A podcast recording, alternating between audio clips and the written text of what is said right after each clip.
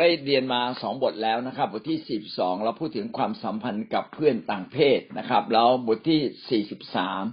เราพูดถึงความสัมพันธ์แบบคู่รักนะครับ แล้ววันนี้เราจะพูดถึงความสัมพันธ์กับเพื่อนต่างเพศในบทที่สามนะครับ เป็นเรื่องการพัฒนา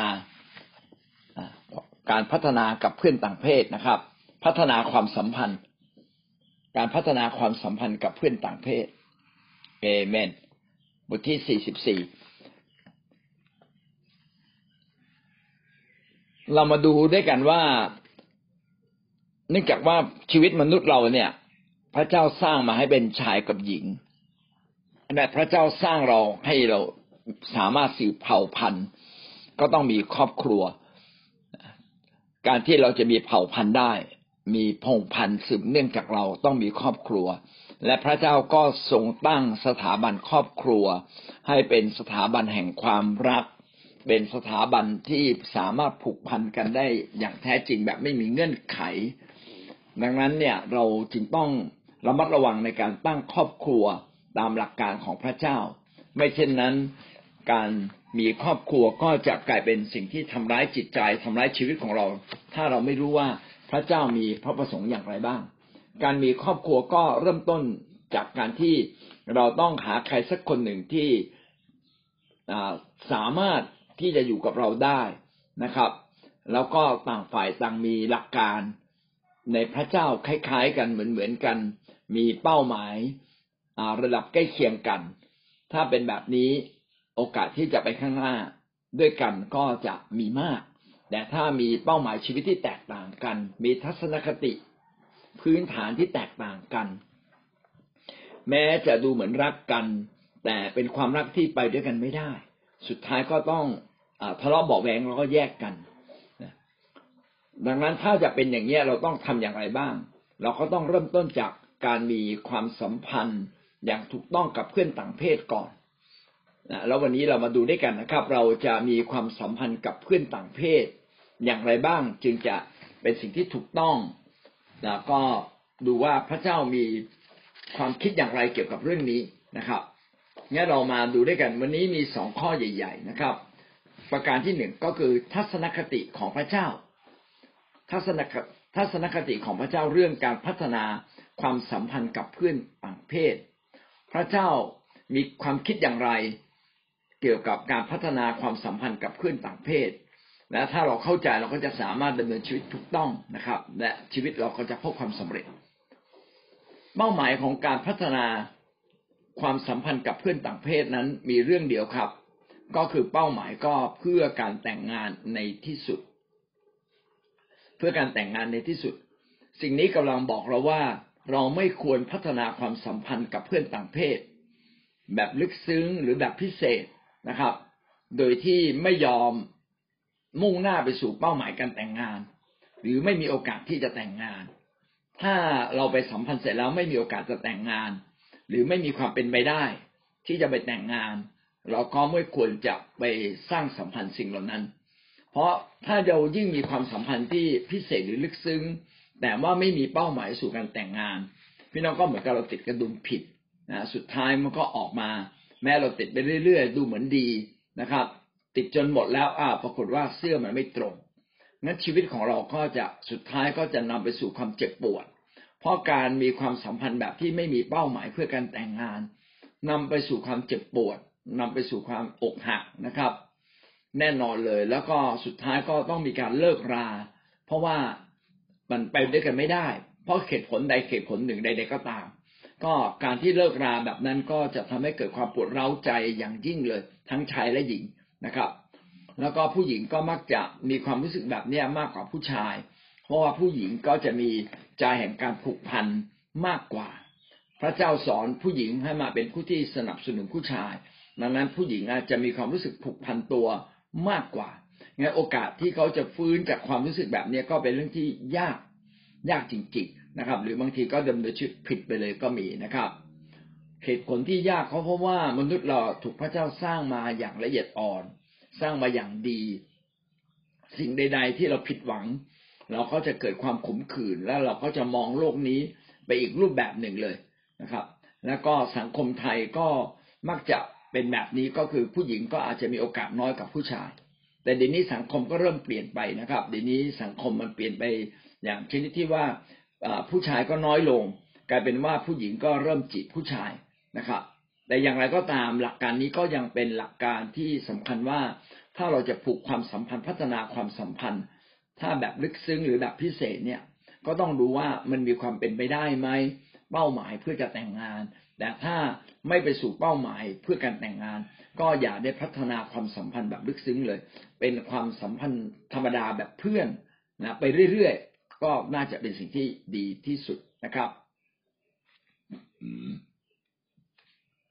ถ้าสมมุติว่าเราดูแล้วไม่น่าจะมีความเป็นไปได้ แล้วควรจะทำอย่างไรครับ ก็คือก็ต้องตีตัวออกห่างออกมานะครับ ตีตัวออกห่างออกมาเสียนะครับ อย่าเข้าไปรู้จักมากเกินไปนะครับ อย่าเข้าไปสนิทสนมมาก เพราะว่าถ้าสนิทสนมมากก็จะเกิดโอกาสอชอบขึ้นมา โดยโดยไม่รู้ตัว ซึ่งสิ่งนี้ก็ต้องระมัดระวังที่เราจะต้อง ระมัดระวังจิตใจของเรานะครับ อย่าแล้วก็ถอยห่างออกมา อย่ากระตุ้นเร้าความคิดตัวเองนะครับ เพื่อจะไม่ให้เกิดความเสียหาย แล้วก็พาตัวเราออกมาถ้าจำเป็นต้องอยู่ด้วยกันทำงานด้วยกัน ก็ต้องมองเขาเป็นแบบว่าเขาเป็นแค่พี่น้องนะครับ ไม่ใช่ไม่ใช่เป็นคนรัก ถ้าเรามองเขาเป็นคนรักการดำเนินชีวิตก็จะผิดไป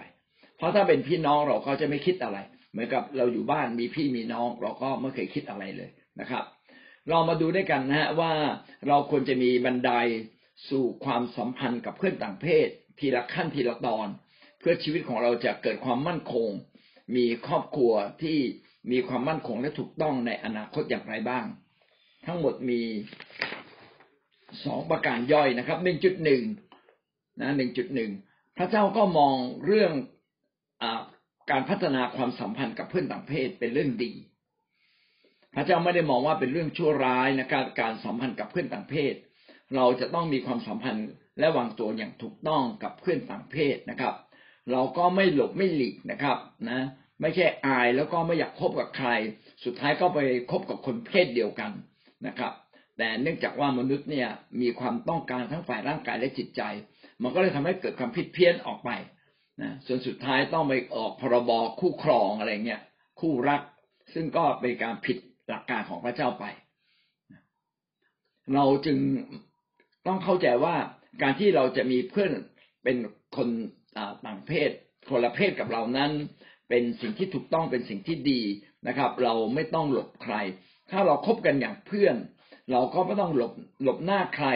นะครับ ไม่ต้องหลบคนของพระเจ้า ไม่ต้องหลบหน้าพระเจ้า ไม่ต้องหลบหน้าพี่น้องหลบหลบซ่อนๆ เพราะว่าเป็นความสัมพันธ์ที่เปิดเผย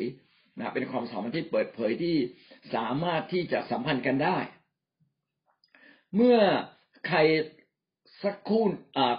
ใครใครก็ตามที่มีความสัมพันธ์เปิดเผยกับคนอื่น อาจจะรู้สึกสนุกสนานแล้วก็ชิดเชื้อกัน แต่ในฐานะเพื่อน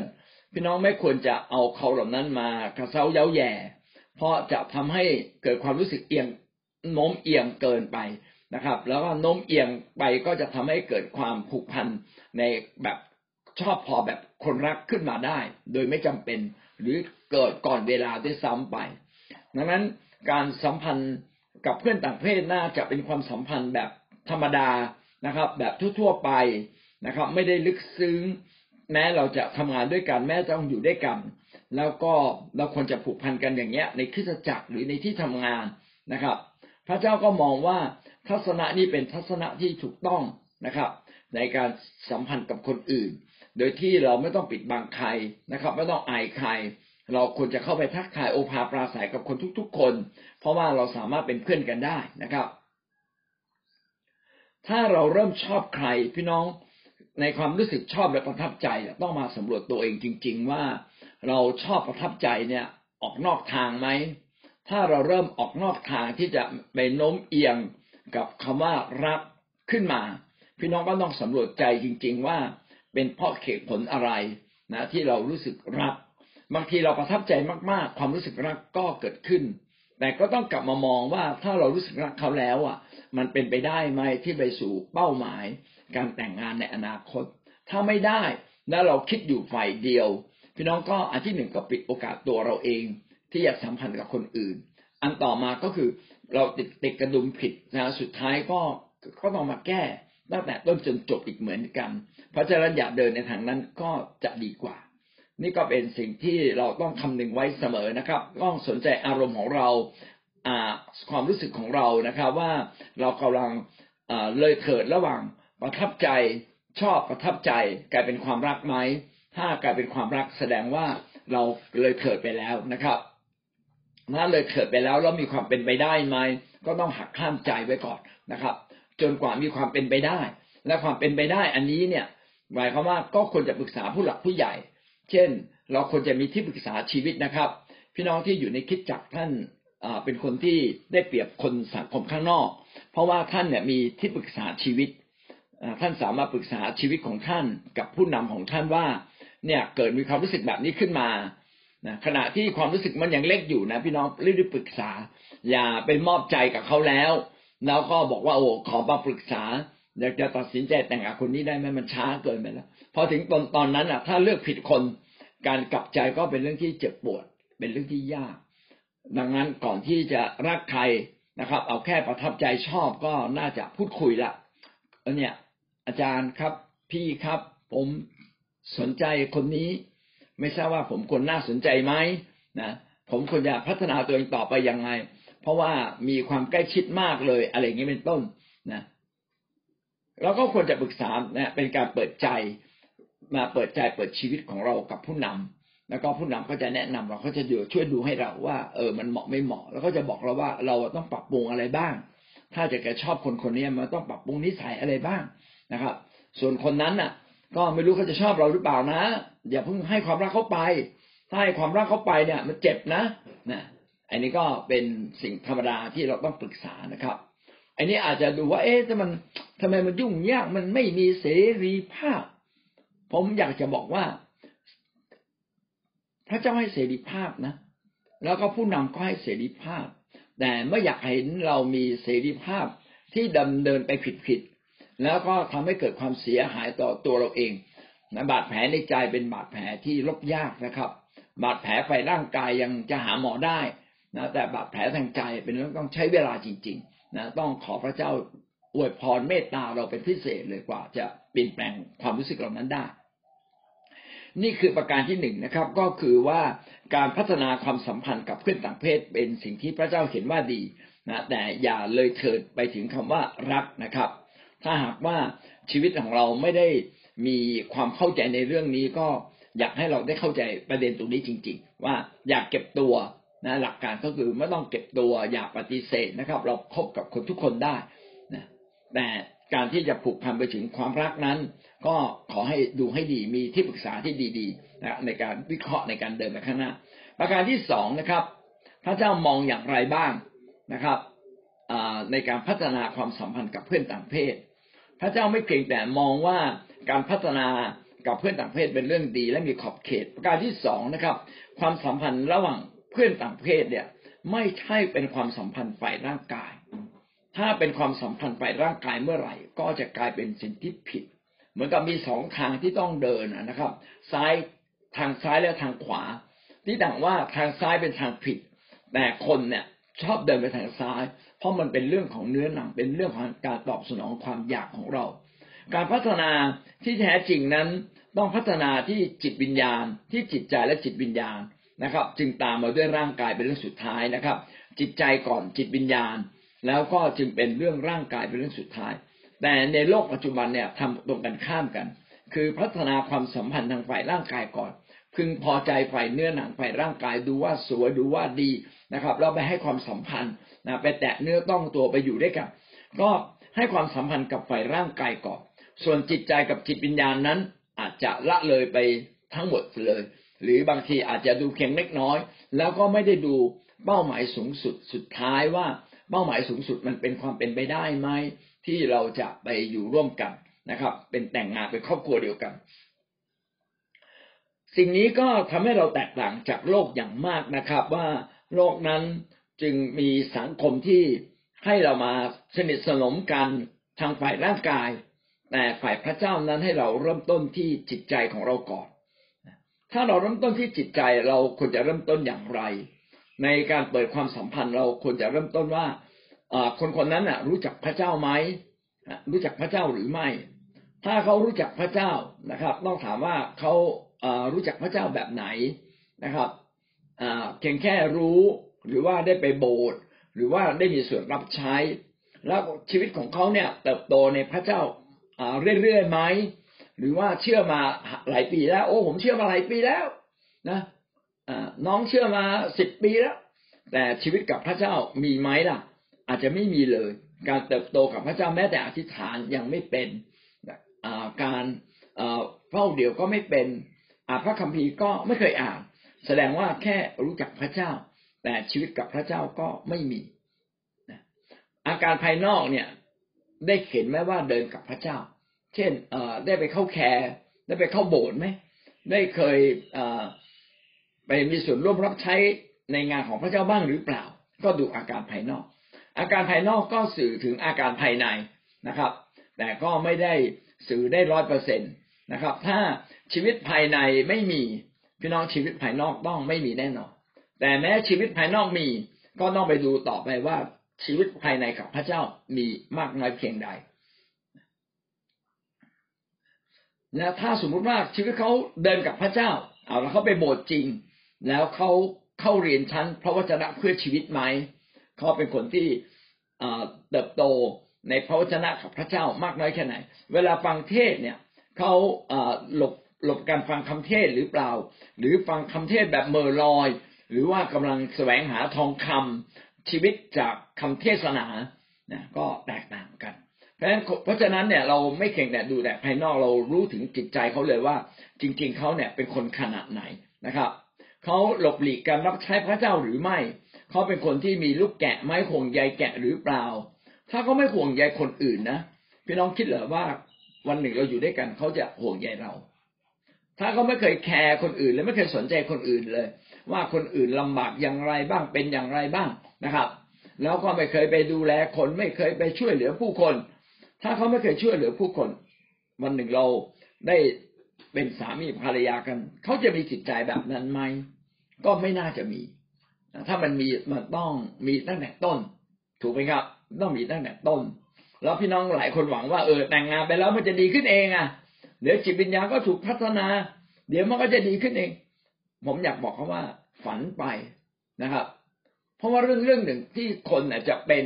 เป็นชีวิตจิตใจนะครับ เป็นจนเป็นนิสัยเนี่ย ต้องใช้เวลานาน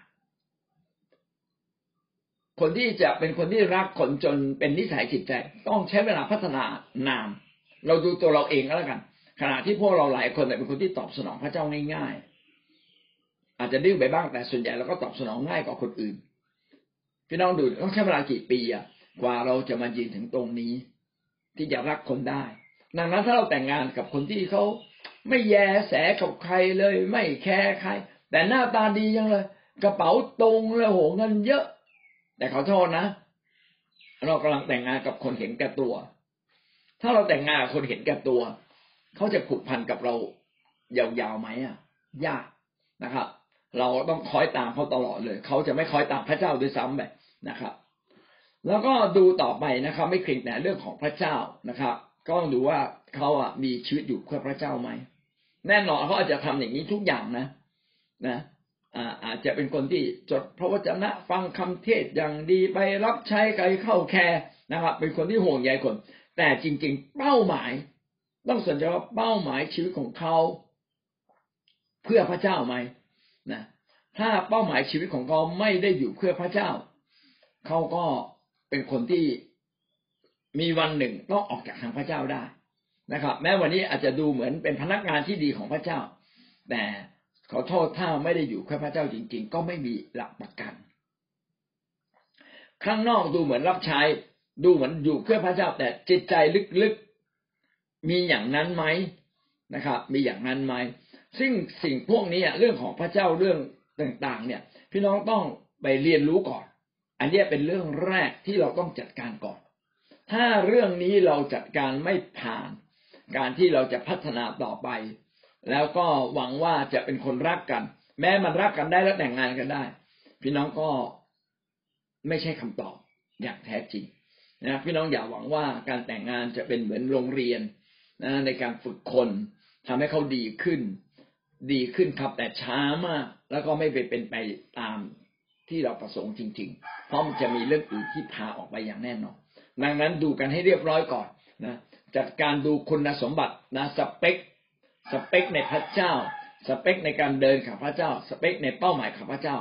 มันถูกต้องไหมเห็นไหมว่าคนฝ่ายพระเจ้าเนี่ยต้องเริ่มที่ฝ่ายจิตวิญญาณก่อนนะครับ แล้วก็พัฒนาไปด้านจิตใจ จิตใจก็คือการรู้จักกันถูกไหมครับนะก็คือหลักก็คือเราต้องมาดูเรื่องจิตวิญญาณของเป้าหมายฝ่ายจิตวิญญาณเป้าหมายเรื่องพระเจ้าเป็นยังไง แล้วก็มาดูเรื่องจิตใจ จิตใจก็คือเรื่องไปด้วยกันได้นะครับ รู้จักนิสัยใจคอ รู้รู้จักความนึกคิด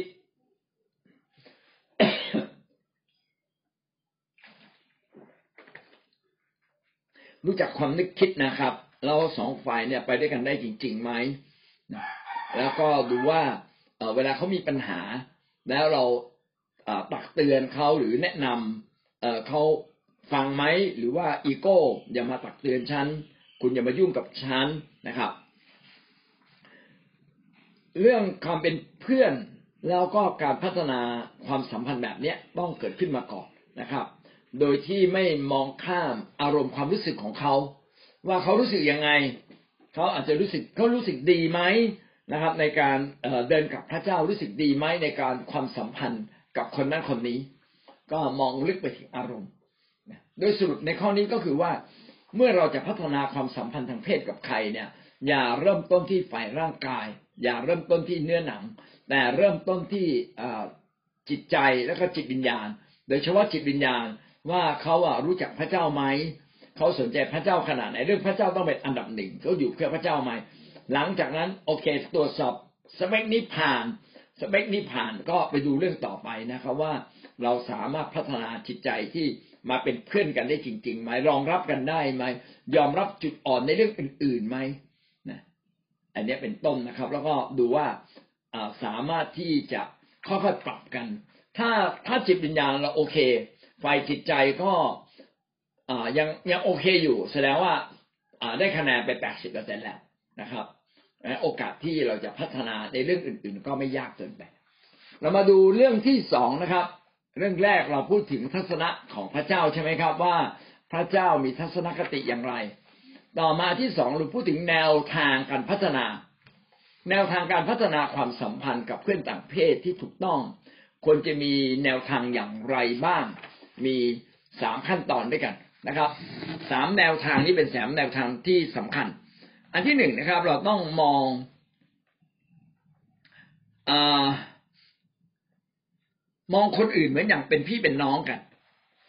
มองคนในคิดจักนะที่ที่อยู่ด้วยกันเนี่ยเป็นเหมือนพี่น้องไม่ว่าเขาจะเป็นหญิงสาว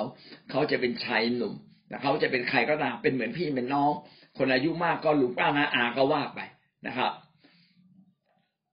พระคัมภีร์อยากให้เราผูกพันกันเป็นพี่น้องนี่เป็นพื้นฐานข้อแรกนะครับ ถ้าเรามีความเป็นพี่น้องนะครับ โอกาสที่เราจะชอบพอกันทางเพศก็จะไม่มีนะครับ ก็จะไม่มี เพราะว่าไม่มีใครที่จะคิดเลยเถิดนะครับ ระหว่างพ่อแม่กับลูกหรือลูกกับพ่อแม่ หรือว่าพี่กับน้องนะครับ ก็จะไม่มีความรู้สึกแบบนั้น แม้ว่าโอกาสอาจจะมีบ้างถ้ามันเผลอไป แต่โดยทั่วไปจะไม่มีนะครับ แล้วก็พระเจ้าถ้เราเป็นพี่น้องกันอยู่แล้ว ไม่ว่าเราจะชอบคนนั้นหรือไม่ชอบคนนั้น ต้องถือว่าทุกๆคนเป็นพี่น้องนะครับ ถือว่าทุกคนเป็นพี่น้อง เพราะเราเกิดในครอบครัวของพระเจ้า เราเกิดอยู่ในครอบครัวของพระเจ้า เป็นครอบครัวใหญ่ เป็นครอบครัวใหญ่นะครับ เมื่อเรามองกันเห็นกันนะครับ เราก็มองว่าเขาเป็นพี่เป็นน้องกับเรา มีความรักอันบริสุทธิ์ต่อกัน รักห่วงใยด้วยใจที่บริสุทธิ์รักห่วงใยด้วยใจที่บริสุทธิ์นะครับ ถ้าเขาเป็นน้องก็มองเหมือนเขาเป็นน้องสาว ถ้าเป็นพี่ก็เป็นเหมือนอพี่สาวหรือน้องชายนะ พี่ชายนะเราก็ไม่ควรมีท่าทีที่ไม่ถูกต้องใดๆทั้งสิ้น ที่จะเลยเถิดออกไปเป็นมุมของความรักแบบเพื่อนต่างเพศ ความรักแบบทางเพศนะครับ นอกจากเป็นความชอบความเป็นความประทับใจหรือรักก็รักแบบพี่น้องด้วยใจที่บริสุทธิ์ต่อกัน ดังนั้นถ้าอย่างนี้ก็ต้องปฏิบัติ ต่อกันอย่างดีใช่ไหมฮะเพราะทุกๆคนเป็นพี่เป็นน้องเหมือนญาติเราอะนะเหมือนเขาเป็นญาติของเรา ก็ปฏิบัติอย่างดี ไม่ทอดทิ้งใครสักคนหนึ่งไม่ว่าคนนั้นเราจะชอบเขาหรือไม่ชอบ นิสัยจะดีหรือไม่ดี ก็ไม่ทอดทิ้งใครเอาใจใส่อย่างทั่วหน้านะเวลาซื้อขนมไปก็แจกทุกคน ไม่ใช่แจกคนที่เราพอใจนะครับ อย่างน้อยก็ซื้อไปสักห้าชิ้น ไม่ใช่ซื้อชิ้นเดียวห้าชิ้นอย่างน้อยก็ต้องแจกได้สักสี่ห้าคน อย่างนี้เป็นต้นนะครับ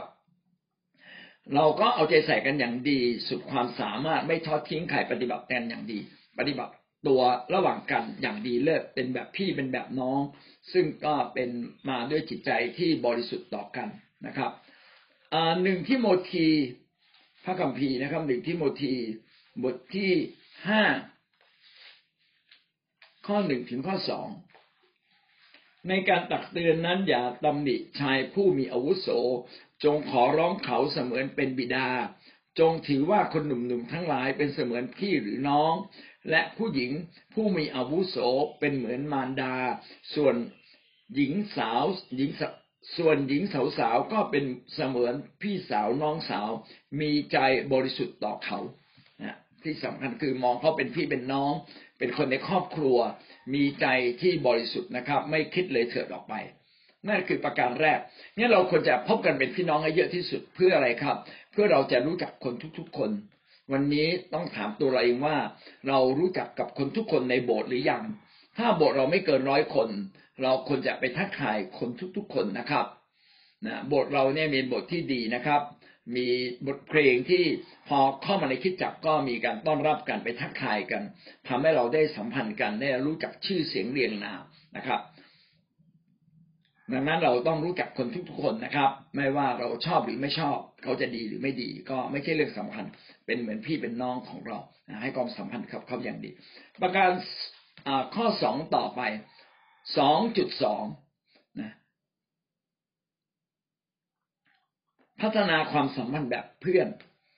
พัฒนาความสัมพันธ์แบบเพื่อน เมื่อเราต้องการคบกับใครนะครับ ไม่ว่าจะในที่ทำงานหรือคิดจัก อันดับแรกต้องมองเป็นแบบพี่น้อง ต่อมานะครับ ค่อยพัฒนาความสัมพันธ์แบบเป็นเพื่อน เพื่อนก็คือคนที่สนิทสนมกัน รู้จักรู้น้ำใจกันนะครับ ไม่มีใครในโลกนี้ไม่มีเพื่อน ทุกคนต้องมีเพื่อน ถ้าเราไม่พัฒนาความสัมพันธ์กับคนอื่นอยากเป็นเพื่อน ความสัมพันธ์แบบเป็นเพื่อนก็เกิดขึ้นได้ยากนะอันนี้เป็นความสัมพันธ์เบื้องต้น เจอกันต้องทักทายกัน เจอกันต้องคุยกันนะครับ ยิ้มก่ายกันนะครับ อย่างน้อยก็ยกมือขึ้นบกไม้บกมือ แสดงอาการมีความเข้าใจต่อกันและกัน ถ้าเราไม่มีเพื่อน แล้วก็เป็นคนที่เพื่อนน้อยพี่น้องถ้าเราเป็นคนเพื่อนน้อยเนี่ย เราจะเป็นคนที่ขีดวงกับตัวเอง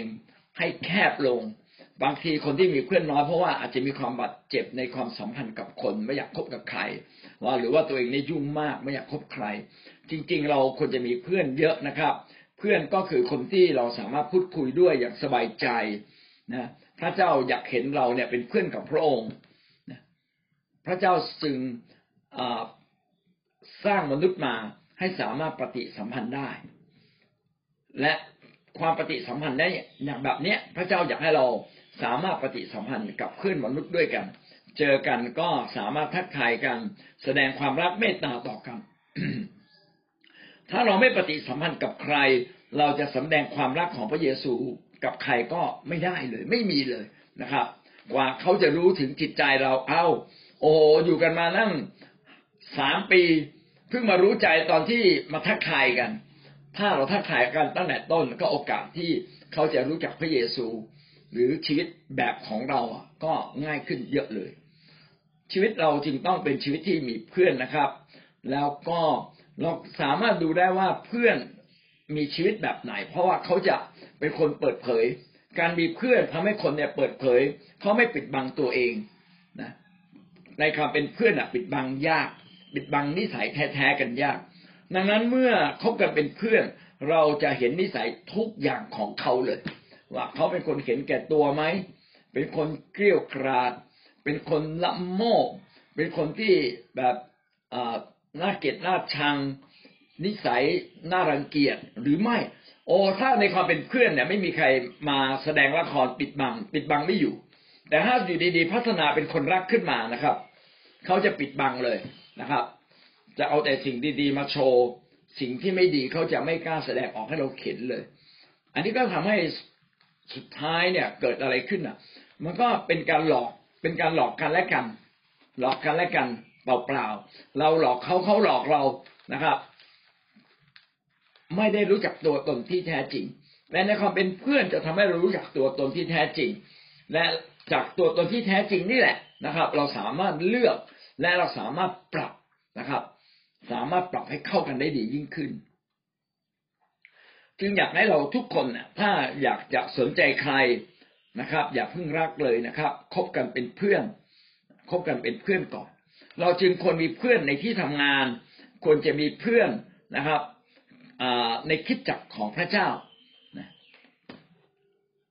ถ้าเราอยากเป็นคนที่มีคนรักเป็นคนที่ดี พี่น้องเราก็คงไม่ได้ไปหาในบาร์หรือคลับ ถึงว่าผมเป็นผู้ชายแล้วผมอยากมีเพื่อนผู้หญิงที่ดีๆสักคนหนึ่งผมไปบาไปคลับ พี่น้องผมก็เจอใครผมก็เจอคนชอบเที่ยว ถูกไหมครับ อืม ผมก็ไม่ไม่เจอคนที่เขารักพระเจ้า อะ ถ้าผมออยากจะไปหาใครสักคนหนึ่งผมจะไปหาก็ได้วงไพ่เหรอครับ ผมจะไปหานักเล่นไพ่ทำไม จริงไหมครับ ผมก็น่าจะมีสังคมที่ดี เนี่ย พี่น้องก็จะเห็นเลยว่า เขาเรียกว่าอะไรกิจกรรมนะกิจกรรมที่ดี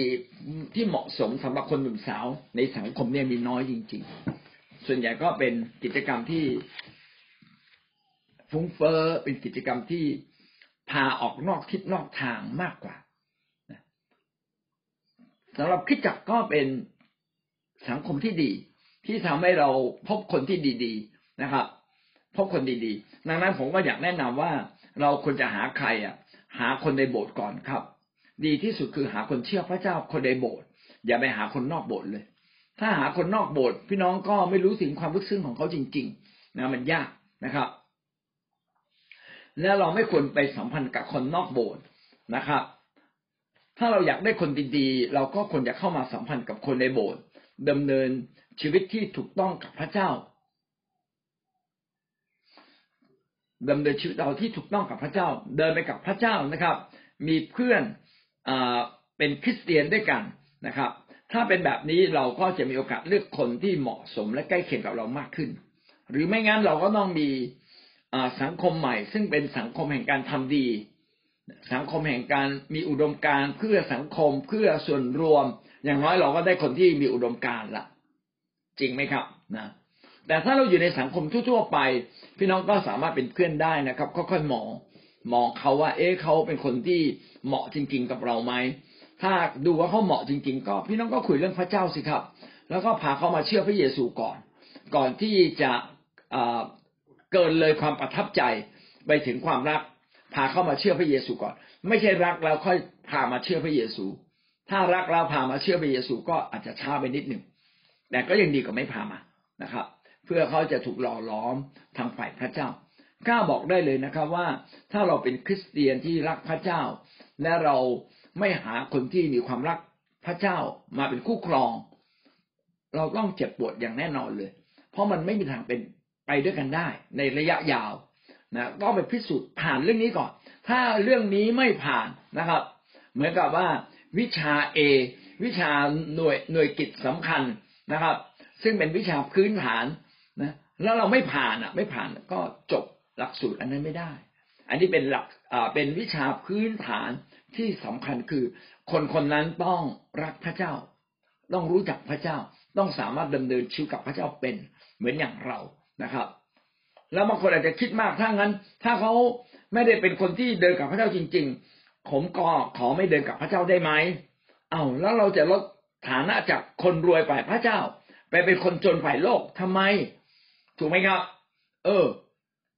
นะเราจะลดตัวเองลงจากความชอบธรรมไปสู่ความอาธรรมทำไม เราจะลดตัวเองจากคนที่เดินกับพระเจ้าอย่างเต็มที่ แล้วไปดำเนินชีวิตใกล้ๆมารให้มารมาตีกระบาลเล่นอะ ไปทำไมอะนะชีวิตแบบนั้นอะ เป็นชีวิตที่เรามีแต่จะแย่ลง เรามาดูข้อพระคัมภีร์นะครับ ที่พูดถึงความเป็นเพื่อน ยอห์นบทที่สิบห้า ข้อสิบสี่ถึงข้อสิบห้ากล่าวว่า ถ้าท่านทั้งหลายประพฤติตามที่เราสั่งท่านท่านก็จะเป็นมิตรสหายของเรา อันนี้พระเยซูพูดนะครับ ถ้าเราทำตามหลักการของพระเจ้าเราจะเป็นมิตรสหายของพระเยซู เราจะไม่เรียกท่านทั้งหลายว่าเบาอีกอีก เพราะเบาไม่ทราบว่านายทำอะไร แต่เราเรียกท่านว่ามิตรสหาย เพราะว่าทุกสิ่งที่เราได้ยินจากพระบิดาของเรานะเราได้สำแดงสำแดงแก่ท่านแล้ว พระเจ้านั้นจะไม่เรียกเราว่าเป็นบ่าวจะเรียกเราว่าเป็นมิตรสหาย พระเจ้ายังต้องการเป็นสหเป็นสหายกับเราเลย ต้องการเป็นเพื่อนกับเรา เพื่อนก็คือวางตัวแบบสบายๆนะครับ สนิทสนมแบบในความเป็นเพื่อนนะ ไม่ต้องเกรงไม่ต้องอปั้นหน้าปั้นตาให้มันเยอะเกินไปนะครับ ก็นี่ก็คือเพื่อน ถ้าเราทำตามหลักการของพระเจ้า พระเจ้าก็ถือเราเป็นเพื่อน แต่ถ้าเราเป็นเพื่อนกับโลกนี้ คนในโลกนี้ เราก็ต้องแต่งตัวให้มันดูดูเข้ากับพักพวกได้หน่อยนะครับ ในกระเป๋าก็ต้องมีเงินอีกสักนิดหนึ่งอย่างน้อยกินอะไรก็ไม่เลี้ยงเขาเราก็ต้องจ่ายเองได้ อย่างเงี้ย แต่ในพระเจ้าเนี่ยนะครับ ไม่เลยไม่เกี่ยวกับการแต่งตัวไม่เกี่ยวกับเงิน เกี่ยวกับอะไรครับ เกี่ยวกับว่าเราทำตามหลักการของพระเจ้าไหมนะประพฤติตามที่พระเจ้าสั่งไว้ไหม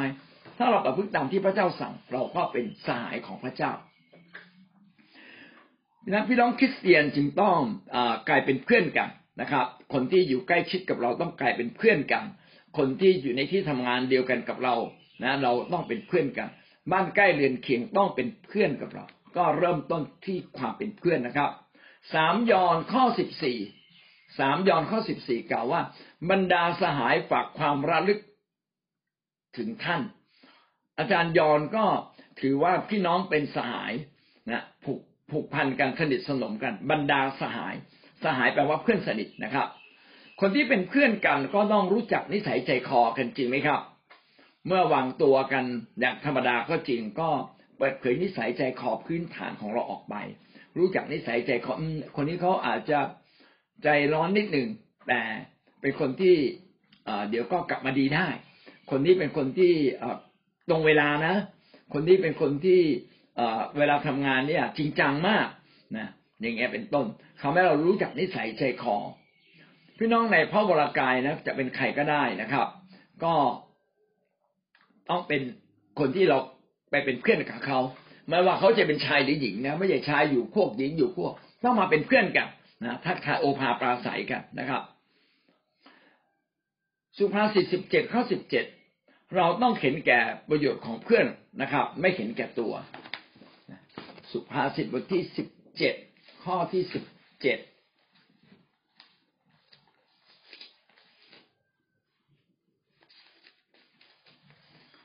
มิตรสหายก็มีความรักอยู่ทุกเวลา และพี่น้องก็เกิดมาเพื่อช่วยกันยามทุกยาก ต้องมีการช่วยเหลือกัน ต้องมีความเมตตาปราณีต่อกันนะมีความสัมพันธ์แบบช่วยเหลือกัน มีความสัมพันธ์แบบให้ประโยชน์ต่อกันและกันไม่เห็นแก่ตัว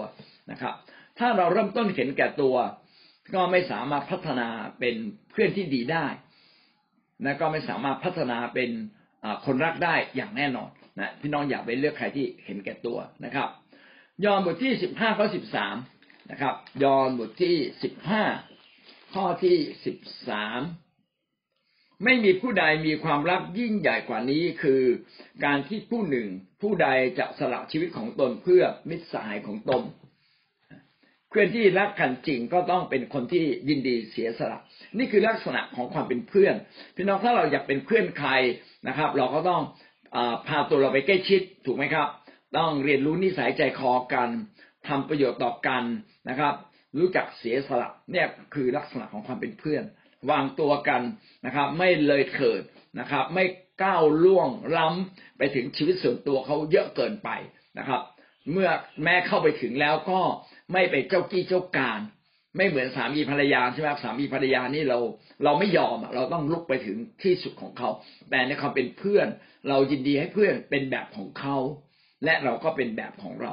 แต่ในความเป็นแบบของเขาและแบบของเราก็มีความสนิทสนมใกล้ชิดรู้จักอารมณ์ความรู้สึกกันนะครับ นิสัยใจคอก็เรียนรู้ที่จะเข้ากันได้นะครับทำประโยชน์ต่อกันนะมีการใจที่เสียสละต่อกัน พี่น้องในครอบครัวที่เป็นสามีภรรยากัน หรือแม่กับลูกเราก็ตาม ถึงที่สุดแล้วเราต้องมีความเป็นเพื่อน ต้องมีเสียงหัวเราะ ต้องให้เขาเป็นตัวของเขาเองได้บ้างสามีภรรยาแม่เป็นหนึ่งเดียวกัน แต่ก็ต้องมีความเป็นเพื่อนอยู่ข้างในด้วย มีความเป็นเพื่อนก็ต้องมีการหยอกล้อ นะมีการไม่ถือสา เพราะบางทีเราก็ไม่ถือสาเพื่อเราจนเกินไป เพราะเราต้องการเขาอะ ถือสามากก็ไม่ได้เป็นเพื่อน แต่ในความเป็นสามีภรรยาเราหึงหวงหมดนะทุกเรื่องเลย ไม่พอใจก็งอนนะครับ ไม่เป็นไปตามที่เราต้องการเราก็โกรธ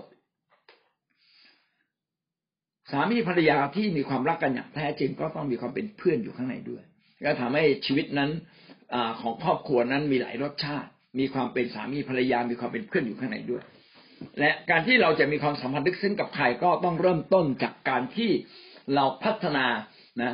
มองเขาเป็นพี่น้องก่อน สุดท้ายก็พัฒนามาเป็นเพื่อน และเราควรจะเป็นเพื่อนกับทุก ๆ คน แม้คนที่เราชอบและไม่ชอบ โดยเฉพาะอย่างยิ่งเพื่อนในคริสตจักรนะครับ ต้องผูกพันความเป็นเพื่อนขึ้นมาก่อน ส่วนกับคนข้างนอกความเป็นเพื่อนอาจจะลดลง เพราะเราก็ไม่ต้องการผูกพันกับใครอย่างลึกซึ้ง แต่เรียนรู้ชีวิตเรียนรู้นิสัยนะครับ อันที่สามนะครับ พัฒนาความสัมพันธ์โดยมีกิจกรรม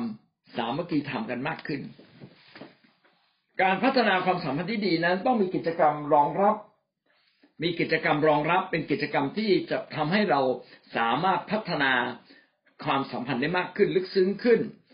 สามัคคีธรรมมากขึ้น สามัคคีธรรมเนี่ยเป็นว่าเป็นความสัมพันธ์ผูกพันกันที่ลึกซึ้งดังนั้น ถ้าจะมีแบบนี้ก็มีเฉพาะที่โบสถ์นะมั้งนะครับที่ทำงาน เพราะว่ามีโอกาสใกล้ชิดกันใช่ไหมครับ ภายใต้การรับใช้ที่ใกล้ชิดทำให้เราเรียนรู้นิสัยใจคอของเขาได้อย่างแท้จริง เราสามารถดูท่าทีลึกๆในใจเขาเป็นอย่างไร สิ่งที่เขาแสดงออก เขาแสดงออกกับเพื่อน แสดงออกกับพ่อแม่ของเขา แสดงออกลูกแกะนะครับ เขาเป็นคนที่เสียสละไหมเป็นคนที่ซื่อตรง ไม้ต่อเรื่องเวลาต่อเรื่องเงิน เขาเป็นคนที่มีความรับผิดชอบต่อการงานต่างๆ มากน้อยแค่ไหนนะครับสิ่งเหล่านี้ทำให้เราทำงานด้วยกันทำให้เราเรียนรู้นิสัย เออเวลาเผชิญปัญหาเนี่ยเป็นคนโกรธง่ายไหมเป็นคนที่หงุดหงิดไหมอย่างเงี้ยเป็นต้นนะเพราะความเป็นเพื่อนเนี่ยจะแสดงออกลักษณะพิเศษคือเขาไม่หลอกกัน แล้วเมื่อเรายิ่งทำงานด้วยกัน กิจกรรมจะทำให้เราเรียนรู้นิสัยอย่างแท้จริง ในที่ทำงานเราก็เช่นกัน เมื่อทำงานเราจะรู้เลยแต่ละคนมีนิสัยยังไง แล้วเราพอมองแล้วว่านิสัยแบบไหนมันเข้ากับเราได้ หรือตัวเราเองถ้าอยากเข้ากับคนอื่น เราอาจจะต้องยินดีเปลี่ยนนิสัยเราบางอย่าง เพื่อเข้ากับคนอื่นได้ดังนั้นการสามัคคีธรรมที่ลึกซึ้งจึงเกิดขึ้นที่โบสถ์นะครับ แต่กับคนภายนอก ผมไม่อยากให้สามัคคีธรรมลึกซึ้งกันเลยนะถ้าลึกซึ้งแล้วเขาไม่เชื่อพระเจ้าสุดท้ายก็พาเราหลงทาง ผมเคยไปประชุม กับส่วนราชการประชุมหลายสิ่งหลายอย่าง พอตกเย็นปั๊บคือเราประชุมตั้งแต่เช้าจดเย็น พอตกตกเย็นถึงข้ามปั๊บเขาจะชวนเราไปกินข้าวนะครับ กินข้าวเสร็จเขาจะพาเราไปต่อไปร้องเพลงคาราโอเกะบ้างไปขับบ้างไปอะไรบ้าง โอ้โห เป็นช่วงที่เรา ถ้าอยากเรียนรู้ก็ไปได้นะครับ แต่ไปแล้วบางทีเราอึดอัดนะครับอึดอัด เพราะว่าอะไรเพราะว่าเขาแสดงความเห็นแก่ตัวทั้งสิ้นเลยนะครับ ออกมา คือเห็นชายก็แสดงความเห็นแก่ตัวกับผู้หญิง อยากแตะเนื้อต้องตัวอยากนั่งนู้นอยากอย่างนี้ อะนะจีบเห็นคนหน้าตาดีก็เข้าไปคุย เข้าไปจีบอะไรเงี้ย โดยที่แสดงความสัมพันธ์แบบแบบเนื้อหนัง แต่ไม่ได้แสดงความสัมพันธ์แบบจิตใจเลย คือเรียนรู้จิตใจเลยจิตจิตวิญญาณก็ไม่มีเลยไม่มีเลยนะครับเพราะฉะนั้นพาออกนอกทางเปล่าๆไปแล้วก็ใจแตกเปล่าๆงั้นดีที่สุดก็ไม่ไปนะครับ หรืออาจจะอย่างเก่งก็แค่ร้องเพลงเล็กๆน้อยๆเอาเดี๋ยวกลับไปนอนแล้วพอละนะให้แค่รู้สึกว่าเออเรามาเป็นเพื่อนกันมาเป็นเพื่อน แต่ในคิดจักนั้นจะเป็นการสามัคคีธรรมที่ลึกซึ้งนะครับ ลึกซึ้งกว่ากัน สิ่งเหล่านี้เนี่ยจะทำให้เรารู้ว่าใครเป็นใคร ทีนี้ปัญหาที่เกิดขึ้นมักจะเกิดเสมอก็คือว่าเรามักจะไปสารภาพรักกันก่อน เราไม่ควรสารภาพรักกันก่อนนะครับ เราน่าจะ ไอ้คำคำนี้น่าจะเป็นเวลาสุดท้ายที่จะพูดนะครับ โดยส่วนใหญ่พวกผู้ชายเนี่ย พอเจอผู้หญิงได้ไม่นาน รู้จักกันไม่นานบอกรักละไปบอกรักเขาแบบเนี้ยก็เป็นการผูกมัดผู้หญิง ผูกมัดทันทีเลยถ้าผู้หญิงชอบนะครับ ผู้หญิงก็ละลายเลย จิตใจนี่หลอมละลายเลยโอ้มีคนชอบฉันแล้วมีคนรักฉันแล้วนะครับ วางตัวไม่ถูกทีเนี้ยนะครับ เพี้ยนไปเลย ก็คือจะไม่มองละว่านิสัยเป็นยังไงจิตใจเป็นยังไงไม่ต้องดูละเอาเลยนะครับ ชอบละได้แฟนละนะครับ แต่พี่น้องการบอกรักเนี่ยทำให้คนเนี่ยเขาเรียกช็อตคัดนะคือตัดช่องน้อยนะตัดเส้นทางลัดไปสู่ความผูกพันทั้งนั้นที่ว่าที่ผ่านมาเนี่ย สอบตกหมดเลย นิสัยก็สอบตกจิตใจก็สอบตก ความความดีไม่มีนะครับ ความชั่วเต็มไปหมดเลย สอบตกหมดเลย แต่เราไปตัดช่องน้อยปึ้ง นะไปตัดถึงปลายสุดอาไปมีความสัมพันธ์กันแล้ว ถึงตอนนั้นกลับมาบอกโอ้ขอโทษทีเถอะ คุณนี่ไม่เหมาะกับผมเลย นิสัยอย่างคุณเนี่ยทำให้ผมเดือดดาลเปล่าๆก็เกิดการทะเลาะเบาแวงนะครับก็ไปไปด้วยกันไม่ได้ ดังนั้นเนี่ย ติดกระดุมเม็ดแรกให้มันถูกต้องก่อนจะดีกว่า อย่าเพิ่งบอกรักนะครับ วิธีการนี้คุณจะทํำยังไงเกิดรักขึ้นมาจริง ๆ รักขึ้นมาจริง ๆ ก็น่าจะต้อง ไปคุยกับผู้นำเนี่ย พี่ครับ ผมเกิดลงรักเขาซะแล้วจะทํำยังไง ถูกไหมครับ เออ ก็กลับมาย้อนกลับบางทียังไม่ได้หลงรักมาก ก็ยังห้ามใจตัวเองได้เอาเอาเริ่มใหม่ค่อยๆดูกันใหม่ ให้มันถูกต้องนะเพื่ออะไรเพื่อว่าเราจะได้คนที่เหมาะสมที่สุดนะครับ ที่เหมาะกับเราจริง ๆ แล้วก็วันสุดท้ายไม่เจ็บปวดไม่ต้องร้องไห้นะครับ น้ำตาไม่ต้องเช็ดหัวเขา่าถ้าเป็นผู้หญิงอะผู้หญิงถูกบอกรักทำไงครับ โอ้โห นะผู้หญิงควรจะถามว่าไอ้ไอ้ที่ว่าคุณว่ารักมันเป็นยังไง ที่ว่าคุณว่ารักผมอะอ่าที่ที่พี่ว่ารักน้องเนี่ยไอ้ความรักของพี่มันเป็นยังไง รู้ไหมว่าความหมายของความรักจริง ๆ มันคืออะไรกันแน่เนี่ยคุณได้ฟังก่อนพี่น้องถ้าผู้หญิงนะถามผู้ชายแบบนี้ ผู้ชายนี่เขาเรียกว่าอ่อถูกถูกตีโต้กลับไปตลบไปสามรอบผมรักเพราะว่าผมประทับใจ ใบหน้าหน้าตาน้ำเสียงคุณเป็นคนใจดีอะไรพูดพูดต้องถามจริงว่า แล้วไอ้ที่คุณรู้อะ คุณรู้จริงๆเหรอใช่ไหมแล้วเราคุณรู้ไหมว่าที่คุณพูดว่ารักฉันอะ แล้วฉันจะรักคุณเหรอคุณอยากอยากคิดเหมานะนะ อยากคิดเหมาอะไรเงี้ย คือคือมาทำให้ฝ่ายชายนี่สะอึกเลยนะอุ้ยตายแล้วเว้ยไอ้ที่ฉันรักรักชอบชอบไปบอกเขาเนี่ย เขาไม่ได้รับรักฉันเลยนะเนี่ยนะแค่ถามว่าความรักคุณคิดว่าความรักเนี่ยเป็นยังไง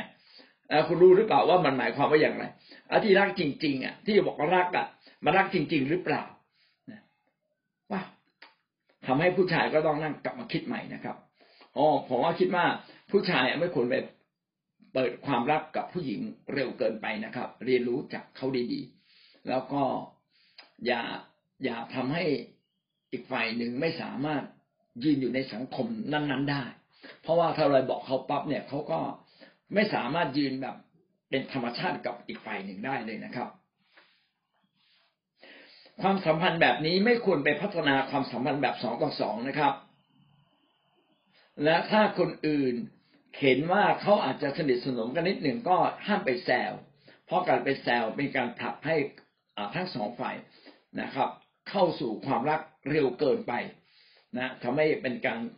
ช็อตคัดนะข้ามขั้นตอนไม่ได้อย่างมาก แล้วก็ถ้าเกิดสองคนมี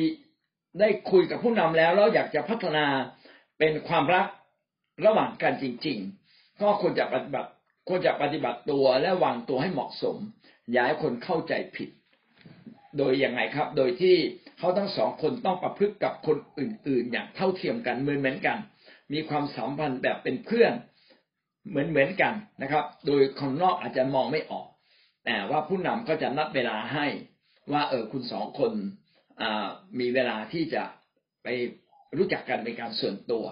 ในในที่ที่อยู่ในสายตาของผู้ใหญ่ เช่นนัดมาทานข้าว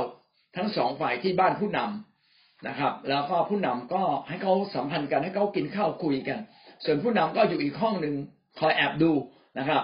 เขาสองคนก็รู้ว่ามีคนคอยคอยดูเขาอยู่นะเขาก็วางตัวอย่างถูกต้อง อย่างเงี้ยเป็นต้นนะครับ เมื่อเราต้องการพัฒนาความสัมพันธ์สิ่งที่ดีก็คือว่าเราควรจะเรียนรู้ทางด้านจิตวิญญาณและจิตใจ เช่นมาอธิษฐานด้วยกัน เราก็จะได้รู้ลึกๆว่าความคิดของอีกฝ่ายหนึ่งคิดยังไงอยู่นะครับ ส่วนการที่เวลาเราจะมองกันและกันแน่นอน เราอาจจะไม่ได้ประทับใจคนเดียว เราอาจจะประทับใจหลาย ๆ คน ถูกไหมครับ การที่เราประทับใจหลาย ๆ คนก็เอาชื่อเหล่านั้นมาอธิษฐานนะอธิษฐานว่า เออ ใครกันแน่ที่มันเหมาะสำหรับเราในอนาคต ใครกันแน่คือคนที่เป็นนามพระทัยของพระเจ้าจริง ๆ ที่ว่ามีจิตใจตรงกับเราได้ไปด้วยกันได้อย่างแท้จริง เพราะการมีครอบครัวคือการผูกพันอย่างสนิทสนม อย่างลึกซึ้ง เพราะฉะนั้นการที่เราจะลึกซึ้งกับใคร ก็ต้องไม่มีก้อนกรวดในความสัมพันธ์ ต้องไม่มีขินสะดุดในความสัมพันธ์ ต้องไม่มีสิ่งบางอย่างที่มันเรียนรู้กันไม่ได้หรือเข้าใจกันไม่ได้ เป็นความสัมพันธ์ที่ซ่อนอยู่ แล้วทำให้สุดท้ายเนี่ยเป็นความสัมพันธ์ที่แตกแยกกันในที่สุดอาเมนครับ วันนี้เราก็ได้เรียนรู้นะครับ เรื่องของความสัมพันธ์นะครับความสัมพันธ์ที่ลึกซึ้งทางเพศนะครับ เอเมนนะครับ ว่าเราจะสามารถพัฒนาความสัมพันธ์กับเพื่อนต่างเพศที่ลึกซึ้งขึ้นได้อย่างไร และทัศนะของพระเจ้าพระเจ้ามองอย่างไร พระเจ้าก็มองว่าเป็นเรื่องดีแต่มีขอบเขต และพระเจ้าก็มองว่าอย่ามีความสัมพันธ์ฝ่ายร่างกาย แล้วถ้าพูดถึงวิธีการในการพัฒนาเราควรจะเป็นอย่างไร ก็คือวิธีการก็คืออันที่หนึ่งขั้นตอนแรกก็คือคบกันเป็นเพื่อน ทุกๆคนเป็นเพื่อนเอาเป็นพี่น้องก่อนนะทุกคนเป็นเหมือนพี่น้องกัน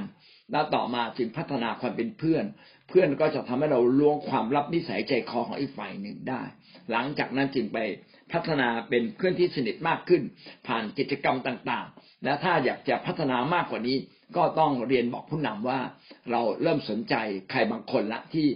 ดูช่วยดูว่าเป็นไปได้ไหมที่จะพัฒนาเป็นคู่รักกันครับ หลังจากนั้นจึงกลายเป็นเพื่อนสนิทและคู่รักกันนะครับงั้นเราจบเพียงแค่นี้ครับ พี่น้องได้เรียนรู้อะไรบ้างครับ อาจารย์ครับอาจารย์ อาจารย์ครับครับครับ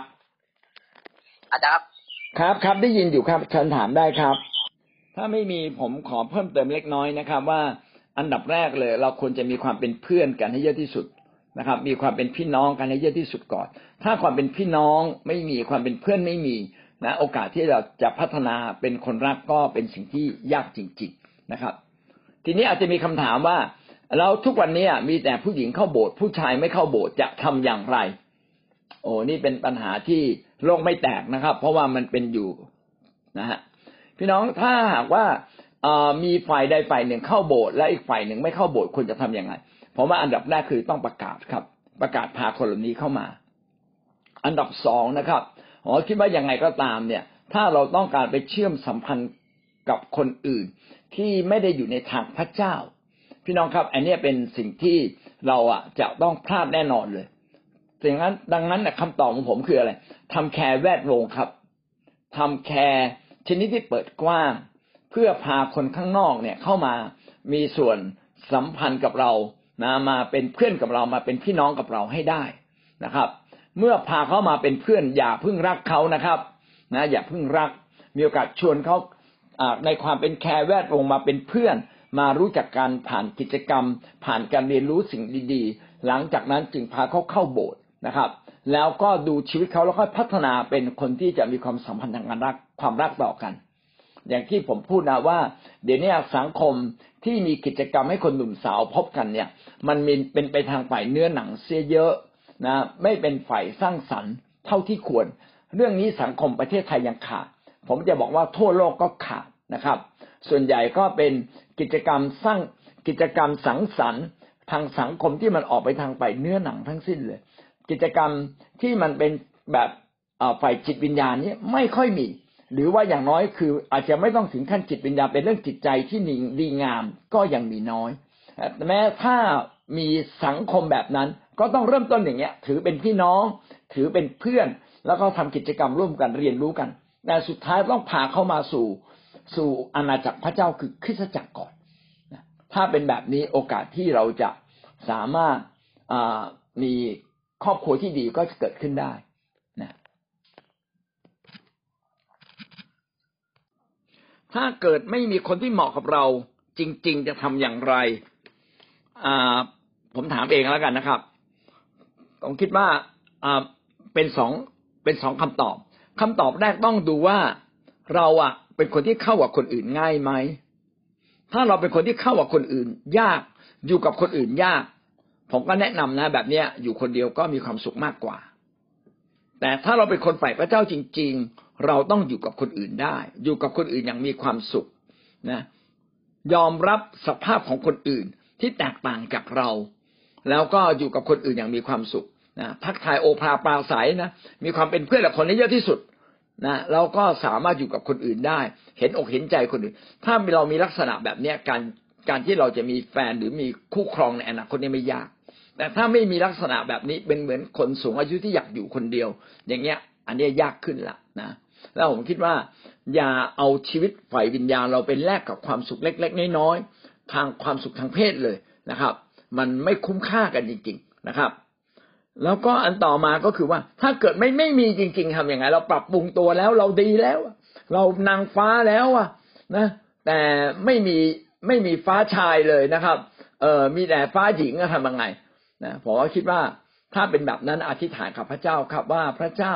ถ้าข้าพงปรารถนาที่จะมีคนรักที่ดีแล้วมันไม่มีนะครับ ขอพระเจ้าเปิดทาง พระเจ้าก็จะเปิดทางให้กับเรานะครับผมก็เชื่อว่าพระเจ้าไม่เคยคิดเล็กน้อย กับคนของพระองค์ที่รักพระองค์และมีความหวัง มีความหวังใจอยู่ในพระองค์ เราต้องได้รับสิ่งดีครับ ทุกสิ่งไม่มีความจำกัดนะครับ